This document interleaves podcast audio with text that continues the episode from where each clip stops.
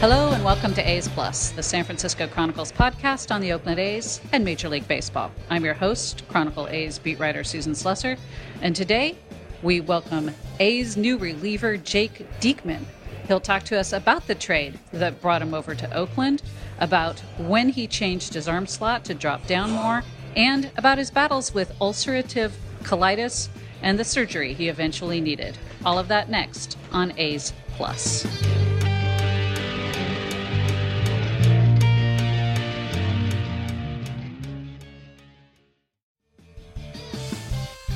Today on A's Plus, our guest is new A's reliever Jake Diekman, acquired in a trade, of course, right before the deadline.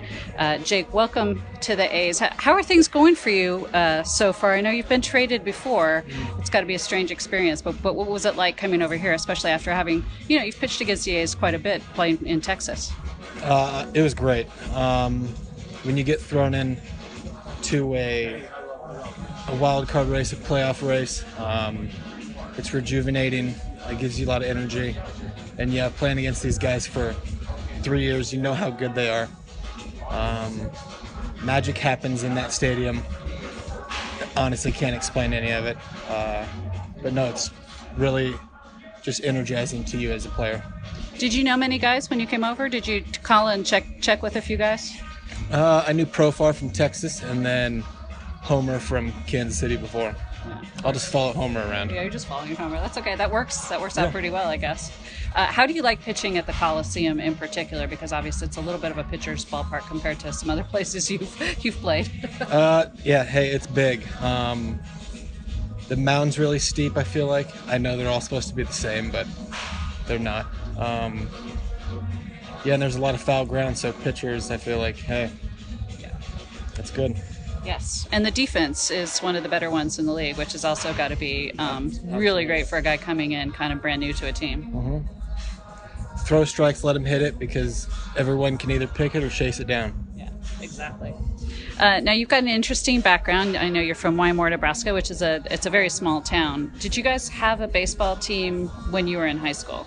We did not. And we didn't have like a stoplight or anything through town. It was like one blinking yellow light, just to warn you to slow down. No, but we didn't have high school baseball. We were just way too small. When I was there, it was like a little over 1,100 people. Graduating class was like 30, 35-ish probably. Oh my gosh. And then, yeah, we just played Legion during the summer. So that was really your exposure to baseball. How did you kind of get noticed as a result? I mean, I went to a small NAIA school my first year of college, and then after that I transferred from there to a junior college in Kansas, and then I feel like that's where, for the first time, I like really got looked at. When did you start throwing sort of hard enough for maybe scouts and schools to really kind of take notice of you? Probably in JUCO that year. I felt like my body just matured, and like your last year junior college, there's, for the most part, they do like a sophomore showcase where they'll go to a stadium or something and throw for scouts and do that type of stuff. And then that's where like Nebraska offered me like on the spot, and like 2 weeks later I signed to go there. Oh, and then, but you went to the Phillies instead. You were drafted, is that right? Yeah. Yeah. Oh, that must have been tough for somebody from Nebraska to turn down a scholarship from Nebraska. I had a lot of people that were not happy. Yeah. Mm. Oh, I bet. Yeah. Did you grow up a Cornhusker fan? I mean, you had to, right? Mm-hmm. Yeah. Otherwise, they'll just kind of like push you to the side and push you to Iowa. Yeah. I mean, you should, really. Yeah. Now, I know you lost your mom at a young age. You were in junior college. What was that like? I know that you kind of honor her now. Mm-hmm. How do you do that? Like during the national anthem, I'll just talk to her.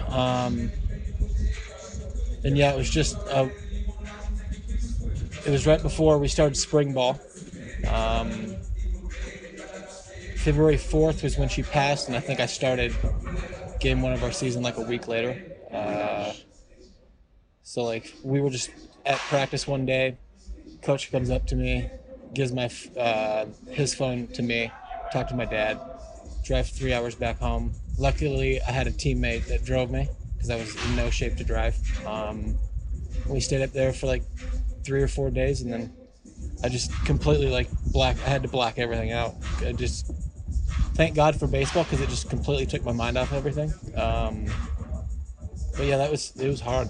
Yeah, that's too young. You were like 19 or 20. Yeah. Yeah. What happened? She had a heart attack driving back from work. Oh God. Oh, that's awful. Yeah. I'm very sorry. So, you go to the Phillies, and at some point they changed the releasing. Yeah. Mm-hmm. When did that happen? When did you start going a little more sidearm? Probably like the last month of 2009. Yeah, 2009. How tough of an adjustment was that? Had you been straight over the top before? Yeah, like moved my head out of the way, straight over the top. And then I got put on the Phantom with a calf contusion. Oh, God. And then it was like right at the All-Star break of the minor league season. So I got put on that for like 10 days or 15, because that was what it was back then. And then we had the All-Star break, so I was on it for close to 20 days. And then after that, I just started throwing games right away. Okay, so it wasn't that tough a transition for you? No, it felt way more natural. I feel like I could use my body more. My velo went up a lot. Yeah. What was the difference in movement? Just it moves like east and west a lot more. Kind of like tails off. Actually, everything tails. I could throw a four-seamer and it'll run 6-8 inches. But no, I just feel it's very athletic, like pitching for me. I can use my body and I don't work on Tuesdays. Yeah. Whose suggestion was that? I think it was more or less like, hey, what do you think about this? Or like a release meeting. Oh, so then there's no doubt you're going to do it, right? Yeah, so I was like, I'll choose that one. Yeah. I'll do that tomorrow. Would you kick me if I change my arm slot? Okay, so it was a group effort of people saying, how can we maybe make you a little bit more effective? Yes. Wow. Okay. Well, whatever works. Yeah, yeah. A little intervention. It worked. Arm slot intervention. I know at some point I read this, in the off season you had an unusual job. Were you in the Phillies organization at that point? You were working for like a lawnmower company? What were you doing? Oh, that was like my senior year in high school. Oh, okay. Summer going into my senior year. Okay. That's a legit summer job if you're in high school. Right? Yeah. What were you doing exactly? Just putting small parts in boxes and then stacking them in an even bigger box and doing that all day. Oh, that sounds horrible. And my dad worked there. Oh, no. And I felt like that was a worse job than what he had. What was he doing? Probably supervising everyone. Oh, yeah, that's better. All I wanted to do was push the industrial-sized trash can around. Okay. And then one of my buddies on my team had that job, and I was like, Dad, you work here. Yeah, he got the... Give me the sweet trash can job. He got the best job ever. Have you had any other unusual jobs in off-seasons? I tried to work at Valvoline, 5-10 minute oil change. I got through the 2-week trial, where they teach you everything as a grease monkey underneath your car. No, I passed on that very quickly. Did you just not enjoy it? Or were you not good at it? It was very hot down there. Oh, God, that's so weird. I felt like at 6 a.m. when the first car would come up, I felt like they just drove 50,000 miles and just parked it right there. It's disgusting. So being a big league baseball player is probably a little bit better than that. Yeah, and hey, but I have all the respect in the world for people that do that. Oh yeah, after doing it a couple times for sure. I've always thought left-handed relief is probably the best job in pro sports. Is that true? Maybe? Yeah. You play a lot. You can have a very nice long career. Yeah. You pitch a lot, which is also like a double-edged sword in certain cases. Normally we're all very weird. It's true. Are you weird?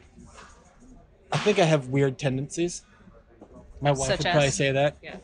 Can you give us an idea? I have no idea because it's just me. It's my personality.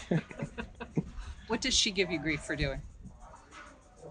I just like to have fun a lot. Ever since we had our daughter, from the second she wakes up until whenever nap time is, we're just crawling on the floor playing all the time. So. Now you told me about her. She's 9 months old, right? She's 9 months What's her name? Palmer Billy. And what's she like? Right now, she's She has an attitude. We think she's getting like five teeth on the top of her mouth, and they haven't punched through yet, so she's a handful. That's good. She should be. Yeah, definitely. Now, I think a lot of people are familiar with the fact that you had to deal with ulcerative colitis. When was that first diagnosed? How long were you dealing with it before you really had to get it addressed? I got diagnosed when I was 10. We came back from like a vacation in California. We thought I had water poisoning, and then weeks went by and it just never got better. So we finally went to a gastroenterologist in Omaha and had a bunch of tests ran. They came back that it was UC, and then it was pretty good, I'd say. I mean, I had it under control for the most part. And then once I feel like I got into pro ball, just the stresses and all the travel and like the fluctuate of like when you eat, when you don't eat, I felt like really triggered it. And then after 2016, that off season is when it like flared up the worst. So you had surgery, correct? Yeah. What? I turned 30 that off season on January 21st, and on January 25th we decided, okay, we need surgery to take out my entire colon. So at 30, I was just ready to do it. You know? Wow, that sounds so. I mean, that's like a serious surgery. Yeah. Mm-hmm. How long was the surgery, and how long were you out? And they kind of have to rebuild everything, right? What's that process like? The first surgery was January 25th. It took out my entire colon, gave me a colostomy bag. Then 10 weeks later, they went back in, moved my small intestine and like made it like a fake colon, basically. They just stretched it down, had that heal. Like 12 weeks after that, they hooked me back up and took off the bag. That's amazing. And it's been... works fine. Yeah, perfect. That's wonderful. That's really great. So from like, I had a bag for like 6 months. So that was it. In the middle of like late June, I think, maybe late June, early July. Can't remember. Is when they finally took the bag off, and then it was like on a Friday and Monday I was playing catch. That's amazing. So you missed a little more than half a season, essentially. Yeah, and then I pitched the whole month of September. That's absolutely incredible. And how has your life basically completely changed since you dealt with it? I woke up, and the second I woke up from the first surgery, I felt 100 times better. Oh, that's wonderful. That's great to hear. Now, I know you and your wife are active in fundraising for that. What do you do? Tell us how people can help. We started a foundation called Gut It Out Foundation. It's just to empower IBD patients. We have resources of different hospitals, different topics, like ways younger kids can communicate with either their parents or friends or coaches, or and then we just, if we find cause or like a trial that certain hospitals are doing that we really believe in, we'll give them money. Last year we gave like 7-8 hospitals these like little tripod like IV cart things with a video game system on it, so like they could wheel it in and out of rooms, like because kids will be in there for 4 or 5 hours getting like infusions and stuff. So if we can bring in every kid loves video games. Absolutely. And if they're sitting in there for 4 or 5 hours, I mean, I've done it before, so I know.